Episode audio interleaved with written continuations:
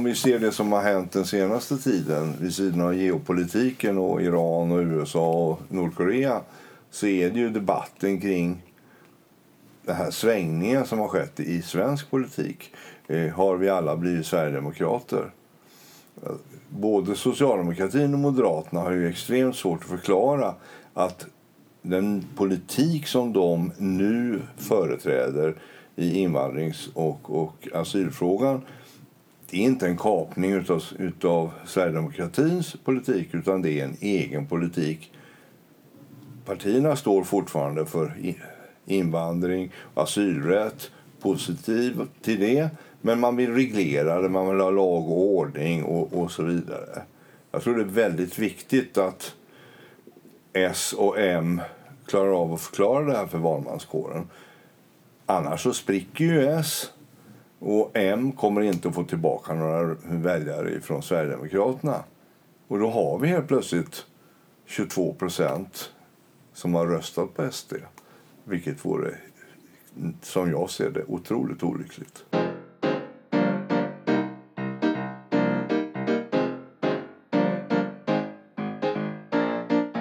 Alltså som du beskriver det så, så kan man ju...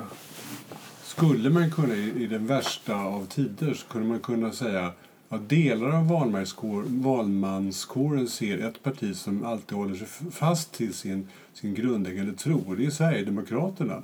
De tror inte att invandring är bra. Alla andra vinglar omkring och kan inte bestämma sig och tror en det ena, en det andra. Och, och det är klart som sjutton att i, en tid, i den tid där den här frågan spelar roll så skulle det vara då gynnsamt för Sverigedemokraterna och väldigt, väldigt ogynnsamt för de andra mer etablerade partierna med andra mer liberala åsikter och insikter. Mycket, mycket olyckligt om du, om det liksom får den effekten. Jag tror tyvärr att det är så att den, och det är det som är det stora problemet för socialdemokratin. Att hos nomenklaturan i socialdemokratin är man fortfarande för en fri invandring och en generös asylpolitik. Samtidigt har Finansdepartementet nu räknat ihop vad det här kommer att kosta mm. och inser det att alltså, vi, igår fick vi en rapport ifrån, ifrån eh, Invandrarverket som säger det att de behöver 400 miljarder. Mm. Och då är det bara deras ökade budget de närmaste åren. Och sen så finns ju alla andra myndigheter. Och extrapolerar man de här 400 miljarderna, ja då pratar vi om 2 2 500 miljarder i extra eh, utgifter de närmaste tio åren. Och det är klart att, att det kan ju få vilken finansminister som helst att bli mindre generös om man säger så. Mm. Precis. Och det här, en, en, pragmatisk socialdemokrati brukar normalt reagera på sådana saker och, eh, och ändra sig eller ställa om eller modifiera tidigare saker.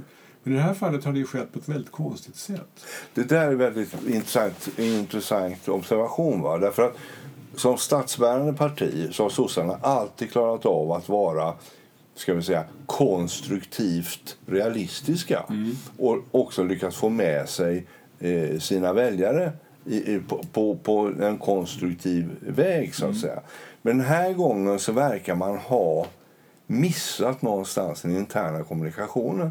För att om 105 företrädare för socialdemokratin hotar med att lämna partiet. Mm. Det är ju en mindre katastrof. Mm. Nej, 105, du menar 105 i, som sitter i riksdagen? Eller? Nej, det var 105 eh, ska vi säga, som var engagerade formellt i partiet, alltså i kommuner, ja, ja, i landsting, ja, okay, i riksdagen. Så det var inte, det var inte, inte hela riksdagsgruppen som skulle sticka. Riktiga funktionärer. Riktiga funktionärer. Och, och, det är ju, det är ju naturligtvis en, en otrolig utmaning. Mm. Eh, dels mot den sittande ledningen. Mm. Eh, men det är också ett memento inför framtiden. För det innebär ju det att alltså, den gamla internkommunikationen som, som gick från Sveavägen och så ut i landet och så litade man på ja men de har tänkt mm. bra. Mm. Det, det är knöligt men de har tänkt bra. Det tycks inte funka Nej. längre utan, utan alltså, kommunikationsutgångspunkten är värre eller svårare mm. eller mer utmanande nu. Mm.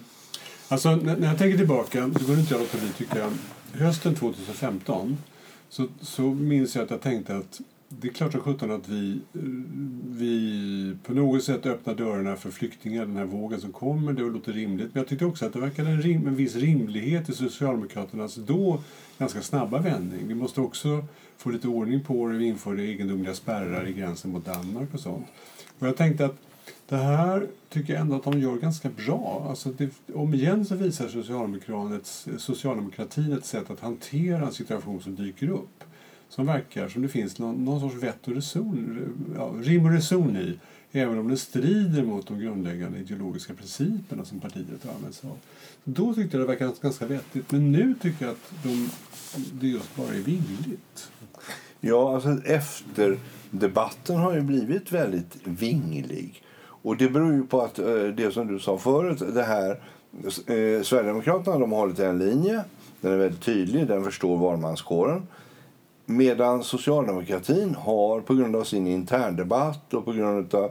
Alltså, överhuvudtaget, de har varit vingliga. Mm. Så enkelt är det. Mm. Och, och det är inte särskilt bra fyra månader fram, eh, innan ett val.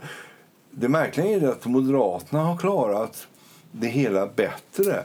Alltså, de hade ju låt öppna gränser och, och Reinfeldt, mm. om någon nu minns honom. Mm. Eh, och sen så har de övergått till ungefär samma politik som sossarna. Men de har inte haft konvulsioner internt i partiet Nej. kring detta. Och det kan ju bero på att de helt enkelt har varit mera ska säga, restriktiva i sin hållning i hela eh, sin kår. Om man, om man då tänker vidare, vad, vad kommer det här innebära? Valet är om några månader. är det då så att så, våra mest pessimistiska idéer, alltså att att den, det, det parti, stabilitet kommer premieras och stabilitet i, i denna viktiga fråga eh, håller sig Sverigedemokraterna med och därför kommer de dra till sig röster därför att de andra etablerade stora partierna kommer att tappa därför att vingleriet kommer att, kommer att skada sig. Eller kommer de etablerade partierna inse det här själva och, och valspurta på ett sätt som gör att de kommer att dra till sig eh, ja, dra till sig många sympatisörer igen. Jag vet inte, 17 alltså. Det känns väldigt, väldigt oklart. Jag såg en obehaglig uppgift i, någon undersökning som jag snabbt såg i morse. Och det är det att, att Sverigedemokraternas trovärdighet ökar inte bara i invandrings eh, och migrationsfrågan utan också i socioekonomi generellt. Och det är klart att om de börjar framstå som ett mer stabilt och vettigt parti på fler punkter då är ju socialdemokratin på väg åt samma håll som socialdemokratin i, i Mellaneuropa mm. mot sin egen, egen eh, så, ja, implosion, så att säga. Mm, just det. Därför att, för att de, det populistiska partiet kan hävda att de kan, ta, de kan värna pensionerna och ordna upp sjukvården och sånt där och behöver aldrig lämna någon räkning för hur det ska gå till, vem som ska betala. Utan man lovar bara. Ja, och sen så har de ju faktiskt en finansieringsmodell. Va? För de säger rakt ut att vi minskar transfereringarna. Mm. Och då spar vi eh, några hundra miljarder där. Mm. Och det är klart att, att den råa effekten av den politiken är ju svår att föreställa sig mm. förrän den är implementerad. Och det är klart att det blir ett ramaskri om, om de skulle göra det som de lovar att göra alltså i, i stora delar av befolkningen. Men då är ju den delen av befolkningen som ska vi säga är mottagande, alltså de som är bidragsdelen eh, av befolkningen. Och det tycks ju Sverigedemokraterna inte bry sig så mycket om om de är, eh, uppfattas som, som onda i den delen av valmanskåren. Jag är, jag är väldigt orolig. Jag tror att nu har S och M sex veckor på sig att rätta till det. Har de inte rättat till det här till midsommar då får sossarna 24, Moderaterna 17, eh, Sverigedemokraterna 22. De andra partierna de får hamnar runt, runt eh, 4 procent. Eh, Vänsterpartiet får 12. Alltså, det, det, det blir en fullkomligt hopplös parlamentarisk situation. Mm.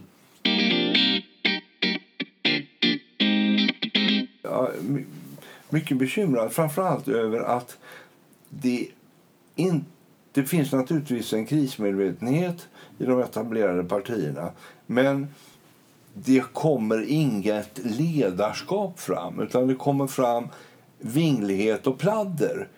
Och det går inte. Alltså, det, det, går inte att förbereda en valrörelse där ingen vet vad som gäller. På allianssidan, Centerpartiet eh, är loose gun on deck. Eh, Liberalerna ligger i parterr. Kristdemokraterna hankar sig möjligen över eh, spärren. Moderaterna har de här problemen vi just har pratat om. Och på den andra sidan... Jag tror faktiskt inte längre att, att Miljöpartiet eh, kommer att bli, vara kvar i riksdagen. Mm. Det innebär att, att vänstern kommer att få en ytterligare stark, stark position. Och sen är då frågan med S. Kommer deras, som jag uppfattar, ganska ska säga, infantila kampanj mot LOs sverigedemokratsympatisörer att ha genomslag eller inte? Det är möjligt att jag, miss, att jag överskattar medlemmarna i LO men jag kan inte föreställa mig att det här eh, tramset som sossarna använder mot den målgruppen ska kunna vinna röster. Är möjligt jag har fel, men, men alltså, har du sett LOs valfilmer? Det är ju Kraftords Freude, det är ju Leni Riefenstahl, mm. det är ju 32. Mm. Ja, det är ju hemskt. Mm. Nej, men jag vet inte. Jag har svårt att bedöma den delen. Alltså. Utan, men det, eh, men det känns uh, konstigt. Det man, när man tänker så här, när man resonerar på det här sättet som vi gör nu, då så inser man att de som, de som egentligen av de mer demokratiska eller rimliga eller riktiga partierna, det är ju att, att Moderaterna, alltså det gamla högerpartiet, det är de som möjligen skulle kunna hävdas inte har vinglat så mycket och som ändå är ett förhållandevis stort parti och skulle kunna samla stora skaror. Det är liksom de man får hoppas på i så fall, att de kan liksom balansera på något vänster eh, förbi Sverigedemokraterna och eh, om inte hålla ihop alliansen ändå på något sätt dra till sig tillräckligt många för att vara, kunna bilda en regering i någon form av koalition. Men det är otroligt svårt att se hur det skulle kunna gå till. Ja, det, det är väl det som, som, som är den stora förhoppningen. Att under de här sex veckorna så får Moderaterna och Socialdemokraterna slag på de som har rymt ifrån de här partierna mm. in i Sverigedemokratifållan mm. mm. och få tillbaka varsin ordentlig grupp därifrån. För det är ju ändå så att många borgerliga väljare som, som lutar åt Sverigedemokraterna och mm. som inte säger att de röstar på dem därför att det inte kommer få. Mm. Eh, många av dem borde ju gå att vinna tillbaka med, med någon form av tydlighet. så att säga. Och samma måste ju gälla i socialdemokratin. Att kan man bara leda bevis att man har grepp om läget då borde ju de här LO-medlemmarna som, som är på rymmen i Sverigedemokraterna... Men det, inte, ja, det, det, låter, det tror jag också. Men, men, men socialdemokratin har väl ett, ett extra bekymmer därför att de har interna splittringar på hög nivå. Och det tror jag inte Moderaterna har på samma sätt. Nej, det, det är riktigt. Alltså Moderaterna har en mycket större möjlighet att, att bli statsbärande så att mm. säga, i den här valrörelsen än socialdemokratin. Jag hade, en, jag hade en debatt igår med några på, på Twitter om det här om splittringen i socialdemokratin. Mm. Och det var någon begåvad eh, skribent som sa det. Ja, men ni, ni diskuterar de två falangerna. Mm. Och då är det den gamla vanliga Stockholmsvänstern mot, mot LO-högern så att mm, säga. Mm. Eh, men, men han sa det viktiga det som är intressant är ju att det är tre falanger. För att har de här två falangerna och sen så har du det översta ledarskapet i S. Alltså regeringen och deras mm, närstående. Mm, mm. Och de struntar i falangerna. För dem är bara makten intressant. Mm. Och, och det är ju rätt intressant. Ja, det alltså, att, och det är också någonting som jag, ty jag tycker det var en smart analys. Och jag undrar, innebär det spel på många hästar som man går i spagat för ledningen i S? Eller innebär det att de till slut ändå lyckas skruva ihop mm. partiet som de brukar göra därför att de står inför risken att förlora makten? Mm. Och hur de, alltså, Och där, har man där har ju Socialdemokraterna eh, många gånger använt sig av någon sorts upplyst despoti för att just se till att man ändå bär makten vidare. Ja. På ett ganska skickligt sätt tycker jag. Ja. Och där är ju Löfven väldigt bra så länge han håller sig till manus och inte i debatt. Men i samma ögonblick som han inte följer manus eller han har en vass journalist mot sig eller en vass eh, motståndare från ett annat parti då går han sig vild därför att han har inte, han har inte eh, ska säga, den oratoriska förmågan. Nej. Och, och, det är, och det som är intressant är ju att deras påläggskalv, som det påstås, eh, vår finansminister, hon har det inte heller. Inte. Och bortom de två så finns ju egentligen ingenting som kan hålla ihop partiet. Därför att eh, utrikesministern står för en falang, försvarsministern för en annan falang. Eh, ja, och, och, och resten är folk som inte vet vilka de är. Men tror du inte att man kallar in Ygeman om det verkligen skulle spricka, som kör ihop sig? Jo, det är väl, det, det är väl där det hamnar. Ja. Och det tycker jag är rätt intressant. Att, att en Toblerone blir du aldrig förlåten. Men om du riskerar rikets säkerhet då är du förlåten efter fyra månader i karantän. Mycket svenskt. Ja. Ja. I de flesta länder i världen så hade han varit politiskt omöjlig nu. Ja. Men låt oss gå tillbaka. Därför att man, måste också fundera på varför, varför blev det så här? Varför, man, om, om, man, om man tittar på det, eh, om man tittar på det idag skulle man kunna säga så här. Kloka partier som eh, Moderaterna eller Socialdemokraterna borde ju ha för länge, länge sett var, var, vartåt det barkar. Själva flyktingeriet är ju en, ett känt fenomen har varit det länge. Eh, så Sverigedemokraternas framväxt har varit känd väldigt länge. Man borde kanske också ha hört vad eh, alldeles vanliga kommun, eh, kommunansvariga säger överallt i landet. På många ställen i landet, jag ska inte säga överallt. Att eh, men, eh, vi kan inte ta emot fler eller vi kan inte bygga fler. Eller det, jobb, det, jag förstår att vi måste, landet måste men vi kan inte. Alltså om och om igen så har de rösterna förmodligen i svag ton kanske tidigare. Fem- 2015 blev det ju väldigt starkt. Men eh, om, hade man tittat noga på det här så kanske man med viss analys borde ha liksom Ja, men vi måste hantera det här på det här sättet. Och sånt. Jag, jag tror det finns tre orsaker till varför det blir så svårt. Det första är den här grundläggande eh, problemet som alltid finns mellan hjärta och hjärna. Man vill så gärna, men pengarna räcker inte. Nej. Alltså, det är två miljarder som har flyktinglika skäl. Vi kan inte ta emot två miljarder, Nej. även om vi skulle Nej. vilja. så att säga. Det, det, är en, det är en rent matematisk utmaning. Mm. Det andra tror jag är media. Att så fort någon har lyft de här frågorna mellan 2012 och 2015, 16 så har ju den som har försökt föra även en hederlig öppen debatt om detta mis misstänkliggjorts. Och det gör att jag tror att politiker har avhållit sig från att prata förnuft i den här frågan. Det har helt enkelt inte varit gångbart. Man har blivit brunmålad som det heter. Och om detta är rätt eller fel, eh, rent objektivt, därom tvistade lärde som man säger. Men att det har påverkat de enskilda politikerna, det är jag fullkomligt övertygad om. Den tredje grejen, det är det att Sverige och Tyskland blev totalt svikna av EU. Ingen kunde föreställa sig att det här öppna, fina, demokratiska Europa skulle vara så iskallt mot de två länder som, som ansträngde sig.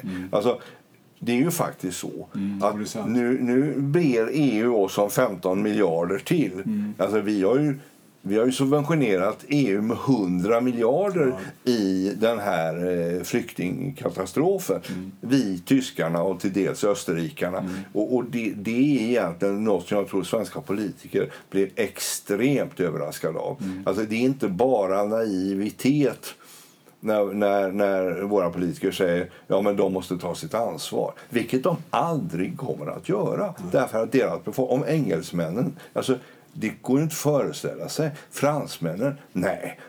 Och för att inte tala om palackerna och ungrarna. Ja, det finns inte på kartan att de tar sitt ansvar. Och det har vi haft som någon slags... Eh, så, så, att, så att de, det här är de tre orsakerna och de är var och en väldigt stark tycker jag. Mm.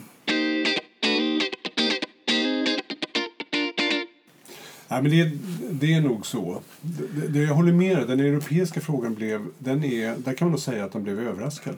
Det är inte, det är inte så jävla lätt att tro det. Man, kan inte, om man, uh, man kunde ha trott att uh, några av de stora länderna i Europa hade agerat annorlunda. Rim, rimligen. Ja, om inte annat kunde de ha gett oss en rabatt på avgiften eller mm. insett mm. att där är vi inte beredda att ta emot men vi skickar pengar till er. Mm. Menar, eh, och, och där har vi nog vårt rykte av att vara extremt rika, vilket vi inte är. Mm. Norrmännen de är 40% rikare än vi per mm. capita.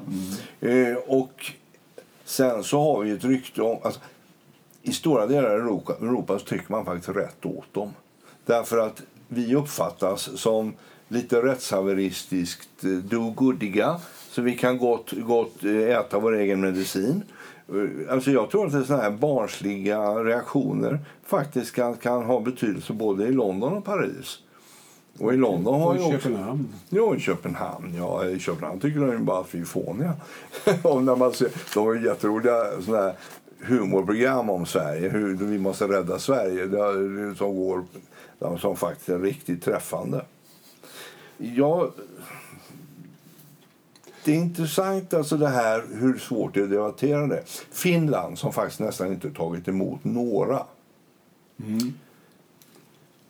De har en extrem ökning av det som vi kallar för sexuellt våld, gruppvåld mm. och, och, och så vidare. Och de har fått ungefär motsvarande debatt som oss. Men så såg jag idag att polischefen i Helsingfors han vägrar backa ner. Han sa att detta är en helt okänd typ av brottslighet som inte fanns i Finland för tre år sedan. Mm. Och nu har vi en uppsjö sådana brott. Mm. Och de har 20 000 totalt. Va? Mm. Vi har 200 000. Men, vad, men vad, vad, men, hur, vad säger polischefen då vidare? Ja, han säger bara att det är klart, det är klart att, att, att det är en kulturfråga. Mm. Aha, det kommer inte en massa killar som, som, som inte har några tjejer och som inte har respekt för tjejer som inte är muslimer. Det, det är mm. klart att, att, att det är en kulturfråga. Ja. Mm, och, och den här debatten som vi har huruvida gruppvåldtäkter hit mm. och gruppvåldtäkter dit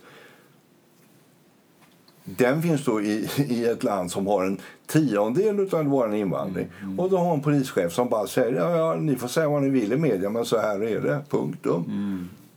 Han skulle blivit avsatt i Sverige även om han hade efter rätt. För man får inte uttrycka sig så. Mm, ja, jag förstår.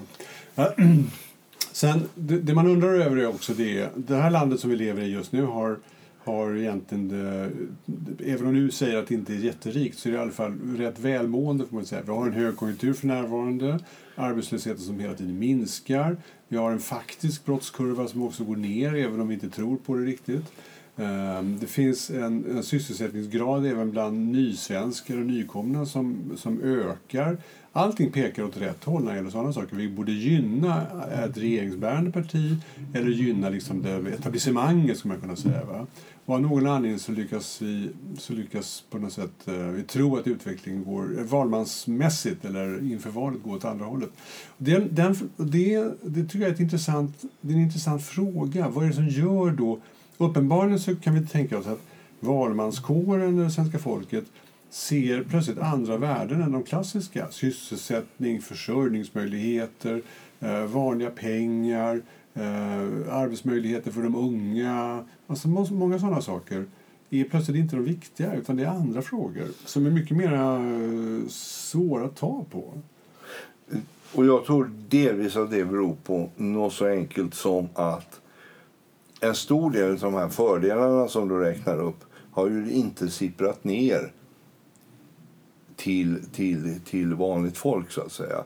Därför vanligt folk har fått det väldigt mycket bättre genom det här jobbskatteavdrag och så vidare. Mm. Ett par mm. tusen mer i plånboken. Mm. Men det är ju historia. De senaste två åren har de inte fått mer. Och det är fortfarande så att en svensk soldat tjänar 18 000 i månaden. Mm. Eh, och en, en, officer 22, och en polis 27 och en eh, förskollärare 28 och, mm. och, och, en städare 17. Mm. Och, det, och det innebär ju att jag tror att, att grannen har fått jobb är en mindre positiv faktor än att jag har fått tusen spänn mer i, plånboken. Mm, och, och, och, jag tror att, att helt enkelt det är det att det här samhället som glider isär, som, som Suonen pratar om själva isärglidandet uppfattar inte jag som det stora problemet. Det, det som jag ser som det stora problemet det är ju det att den understa kvartilen har inte fått det så mycket bättre på lång tid. Mm. Kanske inte, men ändå säger ju många det här att en del av isärglidningen, alltså ökade inkomstklyftor, eh, är inte så allvarligt för den undre delen, för de ök, alla ökar. Det är bara de som bor högst upp ökar mest. Men, så det är den ena. Den andra sidan har jag funderat på en sak som, som många familjer ändå ser direkt. Det är ju det här att får ungarna sommarjobb? I år är det mer sommarjobb än någonsin. Eh, det är en sån här, sån här grej som, som vanliga familjer ändå hör talas om och märker på något sätt. Va?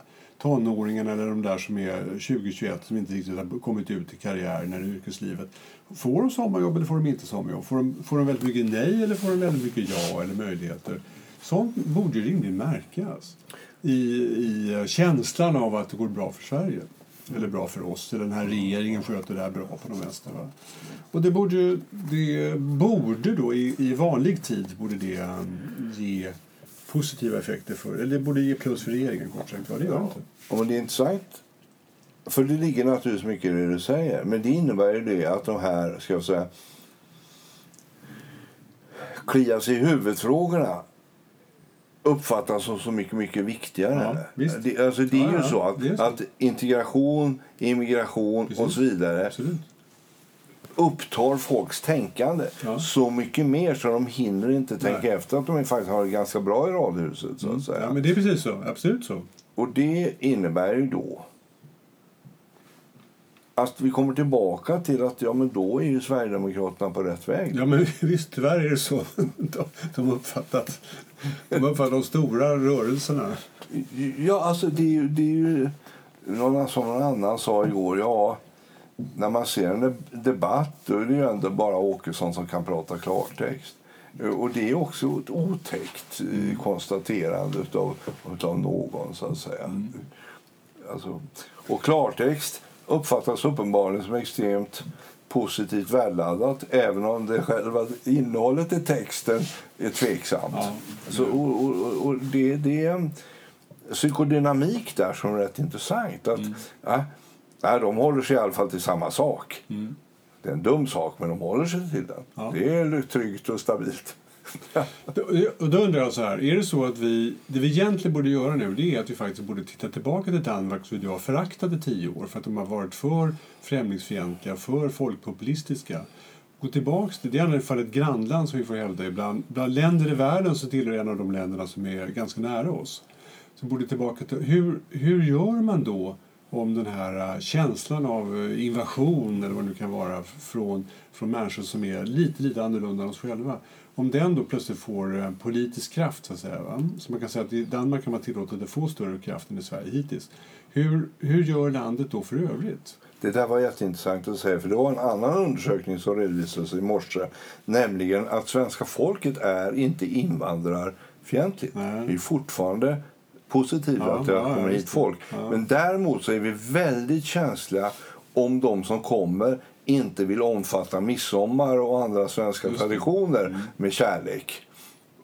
Det innebär det att om din irakiska dotter tar studenten har både svensk och irakisk flagga på vagnen, då är det jätteokej. Mm. Men har hon bara irakisk Irakisk, flagga, då blir svensken förbannad. Mm. Och, och det, det, det är ju lite hoppfullt ändå. Mm. Ja, hur har danskarna gjort? Ja, danskarna har ju, de har ju stora krav på fördanskning. Mm. Alltså man, måste man måste känna till det danska samhällets eh, lagar. Eh, och man måste prata en vettig danska och så vidare för att kunna bli medborgare. De, de har ju faktiskt, eh, och det har norrmännen också infört nu. Ja. Eh, det är den ena delen. Den andra delen är, är ju det att de har någon slags rätta mun efter matsäck-politik. Ja, vi har våra regler, vi tar in eh, i förhållande till de kvoter vi ska. Eh, men vi, vi tar inte mer. Så att säga. det, det blir, har man asylskäl kommer man in, men, men vi tar inte in fler än vi klarar. Det, det, det, man skulle kunna, det man hoppas på med Danmark, som de skulle kunna visa oss, och det är verkligen så att jag inte vet hur det är i Danmark, men det man skulle kunna hoppas på är ju att de skulle kunna visa vägen hur man, hur man liksom förhåller sig till den mer främlingsfientliga eller populistiska strömningen när den börjar bli stark. Hur man förhåller sig till den och ändå behåller det, det, det, gamla samhället intakt. För det tycker jag är det viktigaste. Alltså, rättsstaten är vad den är. Att eh, förhållandet mellan stat och press är rimligt och eh, eh, att, att den stora, större delen av befolkningen ändå förhåller sig inte, plötsligt inte blir främlingsfientlig utan är för vanlig befolkning så att säga. Va? Uh, och att kyrkan inte plötsligt börjar svänga om och tycker illa om, så, om andra typer av kyrka. Alltså förstår du, den gamla vanliga nordiska sättet att se på, på samhället, rättsprinciperna, maktfördelningen, att den inte ändras. Trots att man har, eh, trots att man då i, kanske ganska högt upp i makten har plötsligt främlingsfientlighet. Men det viktiga här, är, och där tror jag Danmark skiljer sig från Sverige, det är ju det att ansvar, ansvarsutkrävande och korrektiv tillämpas ju fortfarande i Danmark. Och det innebär ju det att det här enorma svängandet i åsikter och hantering som vi tillåter oss i Sverige. Eh, eh, det finns ett mycket mindre svängspann i Danmark för politiker och ämbetsmän och att vara aktivist i ett eh, danskt ämbetsverk, det tror jag är omöjligt. På det sätt, alltså den personliga friheten som vi har, att, att ställa till det så att säga. Eh, så det skulle i och för sig kunna vara ganska gynnsamt om det återinfördes lite mer sånt i Sverige. Absolut. Mm. Jag tror att det är en förutsättning för att klara av det här. Eh, sen är det ju så att en fördel i Danmark och Norge är ju det att på grund av att de var ockuperade av nazisterna mm. så har ju deras yttersta högerpartier inte en nazistisk bakgrund. Nej, det går inte ens att beskylla nej, dem för nej, det. Och det gör ju att beröringsskräcken mm. blir mindre. Mm. Men det är klart att åstadkomma någonting i den här riktningen... Alltså, det ideala hade ju varit en trepartsregering. Moderaterna, Sverigedemokraterna, Socialdemokraterna. Mm. För då hade ju sossarna och Moderaterna kunnat jorda Sverigedemokraterna mm. successivt. Mm. Det kommer ju aldrig hända. Eh, det näst värsta det är ju att, social, att, att Moderaterna och, och sossarna går ihop. Och sen det tredje det är ju det att Moderaterna gör någon form av under bordet ohelig allians med Sverigedemokraterna. Mm. Och det är det som alla tror kommer att hända nu. Mm. Det kommer naturligtvis att innebära en extrem ansträngning för, för civilsamhället. Mm. Därför att då har vi 15% av befolkningen som kommer att hata samhället. Mm.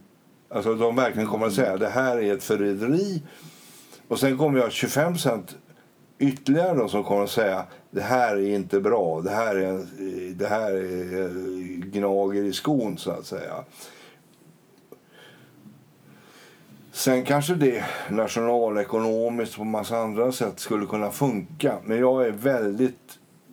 I och med det att vi har ägnat 10-15 år åt att tala illa om Sverigedemokraterna att det inte går att samarbeta med dem att helt plötsligt ta dem till sig det är en mycket mycket svårare grej i Sverige än i Norge och, och Danmark.